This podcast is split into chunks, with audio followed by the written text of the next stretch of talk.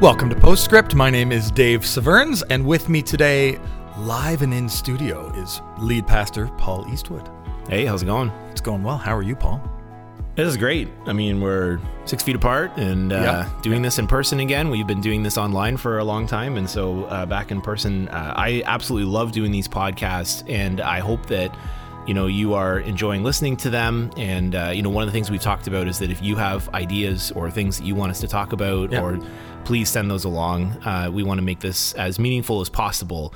But the idea of these podcasts is to is to take what we've talked about on Sunday and take it further and have a little more of a conversation, a little more, you know, just banter back and forth about uh, what we talked about. Yeah, and we love. I love this format because it's a conversation. Uh, it's it's different than a sermon, right? It's because we're back and forth, and we're not Yeah. like 100 percent firm on everything we say. Not that you have to be in your Yeah, sermons yeah. either.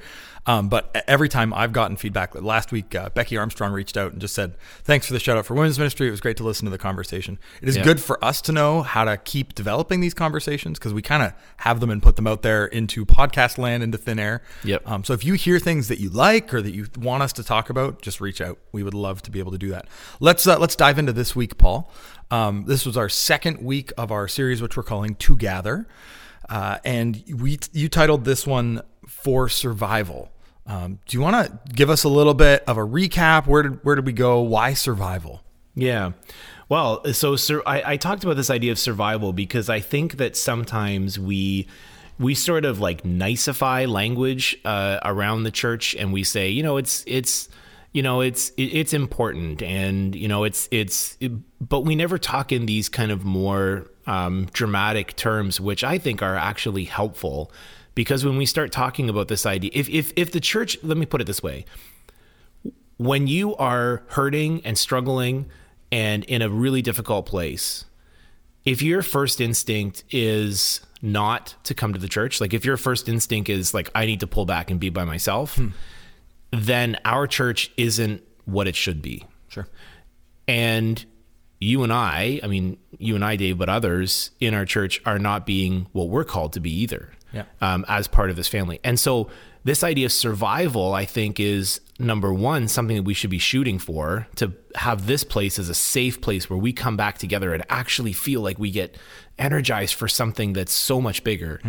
Um, and secondly, I think it's a reminder to us that uh, we need to be living our lives in such an active way in terms of living out what it means to be a follower of Jesus that it's hard. And, you know, there needs to be these moments where we're like, man, I just need some friends right now. And that's kind of what we were getting at Yeah. when we talked about it. Yeah, I love that. Let, let me just uh, got a little question about the beginning of that. You said if the church isn't that place you turn to, um, isn't providing that, then then something's wrong. Uh, okay, I hear that. Now I've I've heard from people, uh, our church, other churches, that their churches aren't that.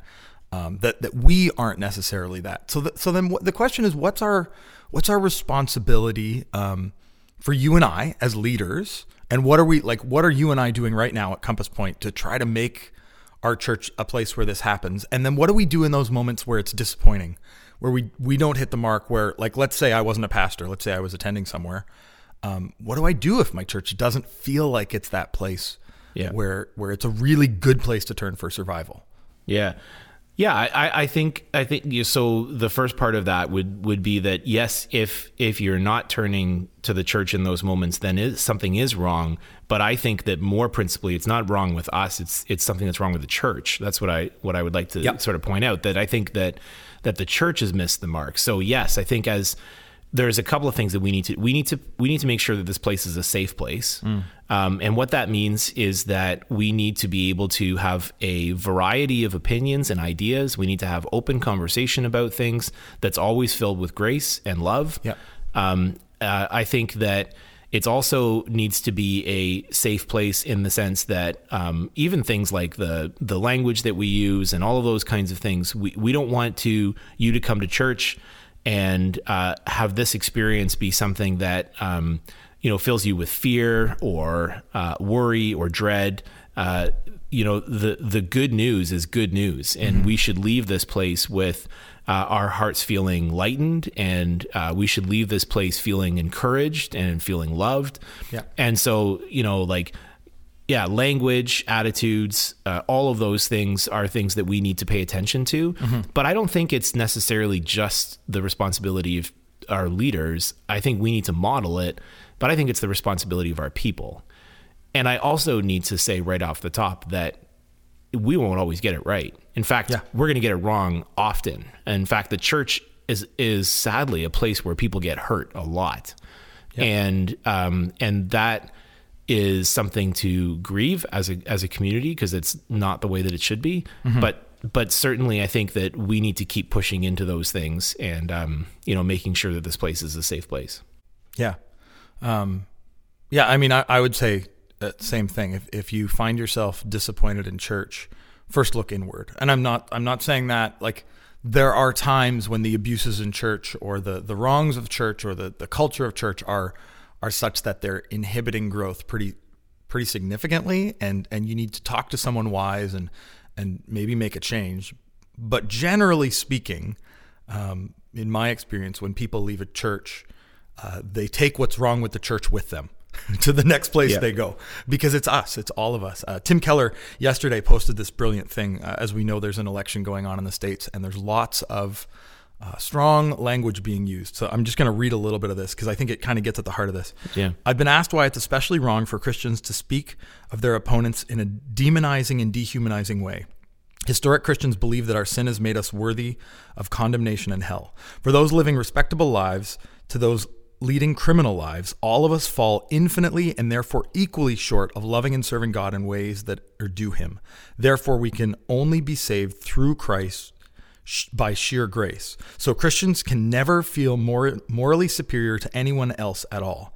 That means when we call out evil doing in others, as vital as it is, we can never imply by our attitudes or language that they deserve God's condemnation, but we do not. It goes on from there. There's lots more. Yeah. Um, but I think that's an important thing that we remember in this. Like we're gonna we're gonna fail. Yeah. Um, church is made for survival. Church is made for these things. We we love it. We want it to be that. Um, you and I and and all Yeah. of our church leaders are working towards these things and trying to, you know, pinpoint these places of unhealthy culture and and help point them towards the gospel. Uh, but when things are wrong, first look inwards. Yeah.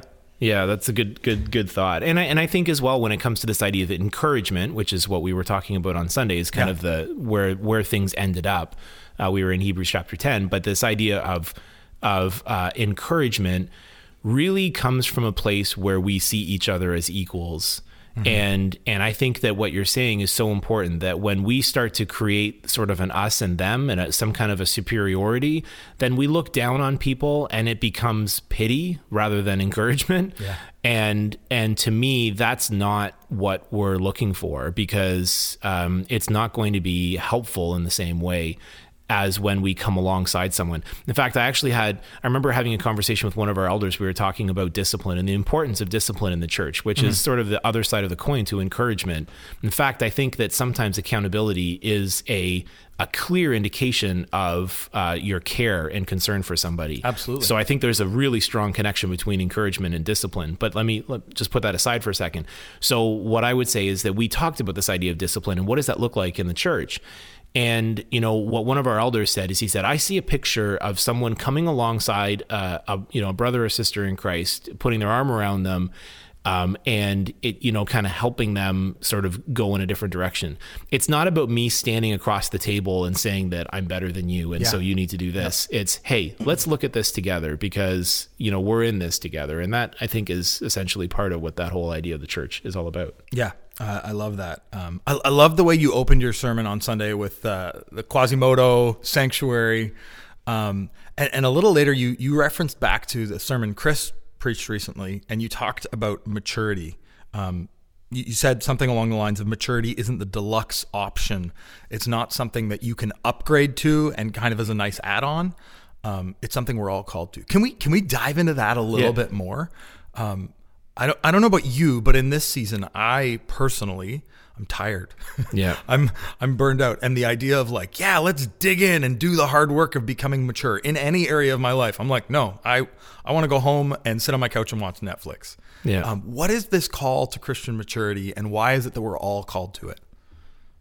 Well, I mean, we're all called to it because it's it's part of you know like it, it you know in the Great Commission. So in in uh, Pastor Chris's conversation about this idea or or his message, he talked about the idea the Great Commission was not you know it's not like you know go into the world and make converts. You know, mm-hmm. it's not like all we're supposed to do is just you know pray the prayer and we're good. Yeah. It's about discipleship, which is a lifelong process and it's a long term commitment and it's something that we never get right. And so we're always aiming towards something. And so i think this idea in um, you know in our culture is is so prominent that we have that we can sit back and just say yeah you know like um, I'm I'm good. Like I, I go to church and I'm a I'm one of those Jesus followers, but like but yeah, the the really like digging into to you know trying to be better and trying to grow and all that kind of stuff. I mean, that's for some people. It's for seminary students or for pastors, but I'm not mm. into that. Yep. Like that's the deluxe option, and I think that's I think that's really dangerous because you know we we've called people to this kind of weak version of what faith is all about mm-hmm. um, and i think that's where it plays into this is is kind of what i mentioned earlier is that is that following jesus and aligning our lives with the way of jesus is hard work and it's yeah. difficult yep. and when it's easy then um, then we don't need people around us. Like we yeah. don't need to be encouraged. We don't need like so and and so that's where these things kind of play off each other. Is that is that the real responsibility of followers of Jesus is to uh, continue to grow to maturity.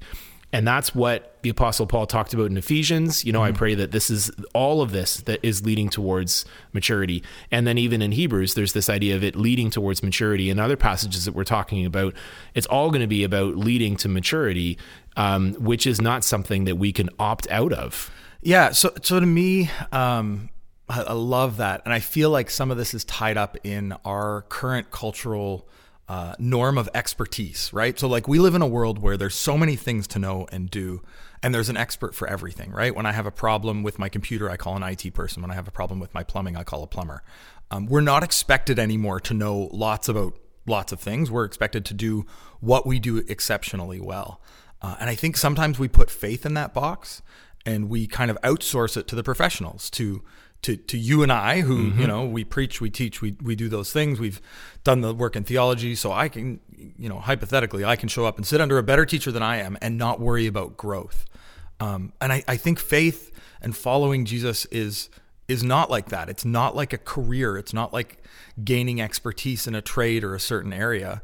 Uh, it's something that we all are responsible for, kind of like our physical health, right? Like we can, we know that if we ignore our physical health, any one of us, there are consequences. Yep. Um, we are all in bodies. We can't escape that. That's and that's that's kind of like like our souls. That's kind of like what's going on spiritually. Like we all are responsible for our lives. And and this is why we think church is important and gathering is important. And it's not an opt-in, opt-out thing. Some people are good enough that you don't need to do it. Um, mm-hmm. Prioritizing church for survival because we need this. It's it's a it's this like unseen, hard to measure part of our being. Um, and yeah, I mean, I think that's part of the, the challenge here is that okay, when it comes to physical health, we've got all these these measurements, right? We can yep. we can check our weight, we can check our blood pressure, we can check all kinds of things. I think the new Apple Watch will check our blood oxygen level even. Oh, nice. Which is just crazy. um, all kinds of fun things. But but we don't do that spiritually, do we? Do, right. do we have like what are the markers yeah. in your mind? Um, we're, we're people who like numbers generally, but but are there ways that we can measure maturity and and check in? What are what are some of those things? Yeah, I I mean I think that I think that um, the our our intention towards gathering and our uh, you know some of the way that the way that we have conversations. Uh, you know, I've often been told that you know in a moment, in a in a snap, um, what is the decision that you make most often? Hmm.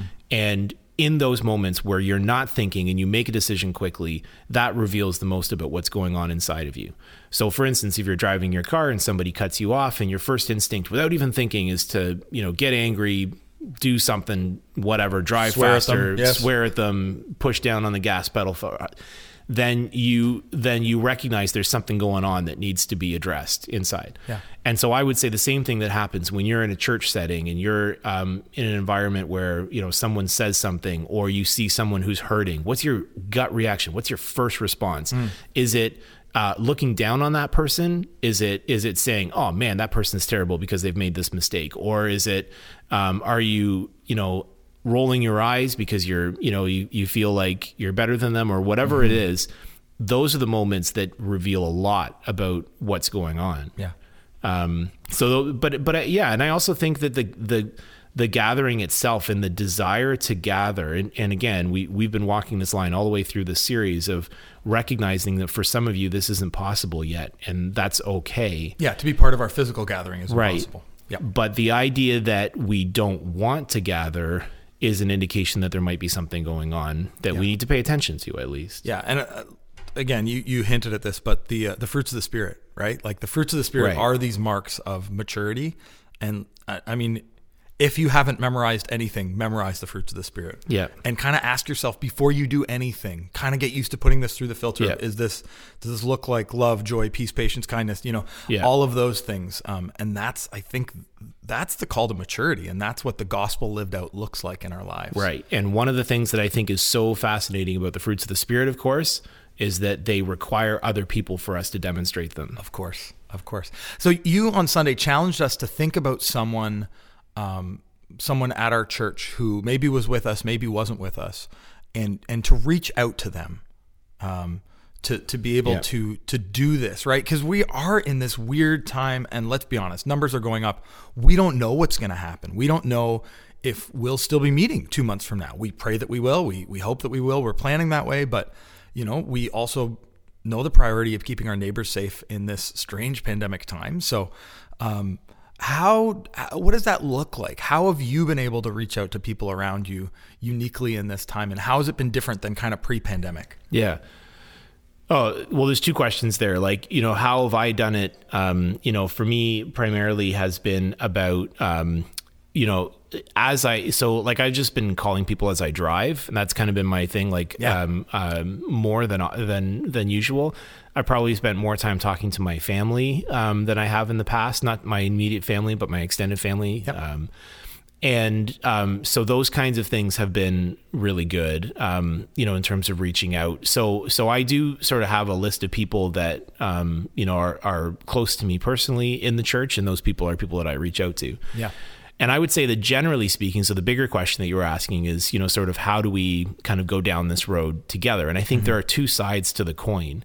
And one of the things I said on Sunday that I uh, that really kind of um, you know caught me as I was thinking it emotionally is is this idea that you know that we can't see each other and yeah. that's hard and the fact that i can't see that you've been having a bad day i can't see that you're limping for instance or i can't miss you one week and say oh where are we?" like where is that person those things are sort of intangible things that we miss when we're not gathering together mm-hmm. and and so so there's this i think that the first part is for we need to we need to have our antenna up and focused on people who aren't here and those who we recognize are probably missing something.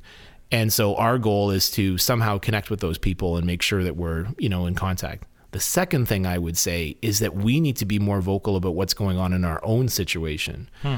So, for instance, this week I got an email from somebody who said, um, you know, they were go, they were, you know, um, you know, kind of doing some things that were really difficult in terms of ministry and life and church. Yeah. And just found that they were kind of really struggling and needed to be encouraged because mm. they were feeling like with new restrictions or new things going on or caseloads going up, they're like, well, what do I do now? Yeah and there's a temptation to just pull the plug.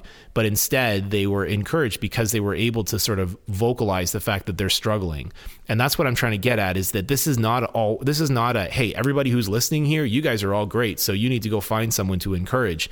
You need to open yourself up to encouragement mm-hmm. and allow and tell people because we can't rely on your our body language. We don't know no. if you've had a bad week. Yeah. so tell us. So send a text message to someone that you care about someone who's safe someone in the church family um, who you can say, Hey, I'm struggling this week. Yeah. Uh, I need some help. I need some encouragement because I'm not, things aren't going the way I wanted them to. Yeah. And we're not necessarily talking about broadcasting this on social media. No, like, no, no. If you're comfortable and that's what you want. But that's not the, that's but, not the family of, like, no. In the same way, like broadcasting your feelings and hoping that somebody says something back to you, you know, nice. Mm-hmm is fine but then what ends up happening is you're you're allowing yourself like you're saying okay what out there can comfort me right Yeah. and and to me posting on social media is a different mindset because it's like i'm i'm searching for something Yep. but when you are speaking to people in your church family or connecting with those who are followers of jesus what you're saying is i know the answer i just need to be reminded Yeah.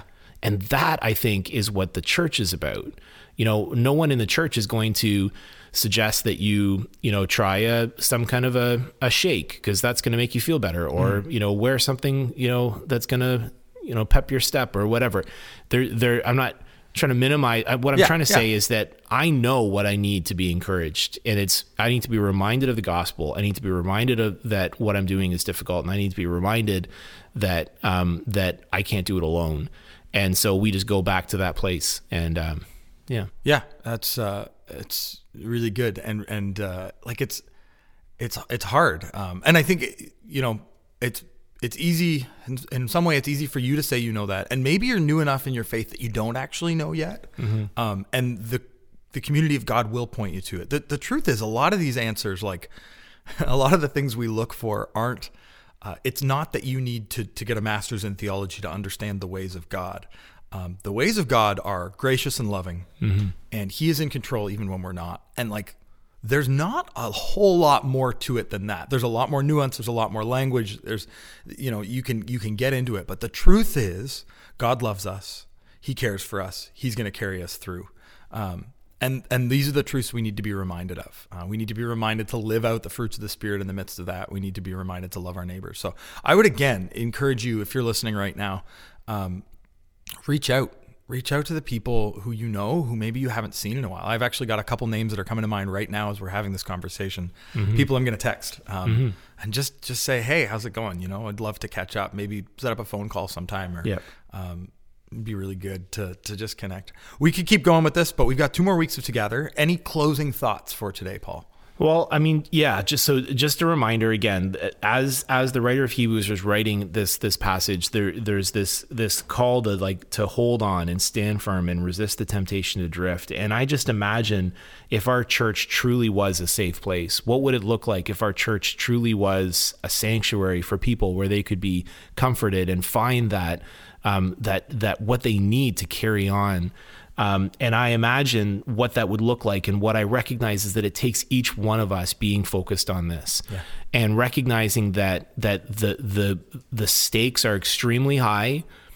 This is a life or death kind of thing that we are talking about here.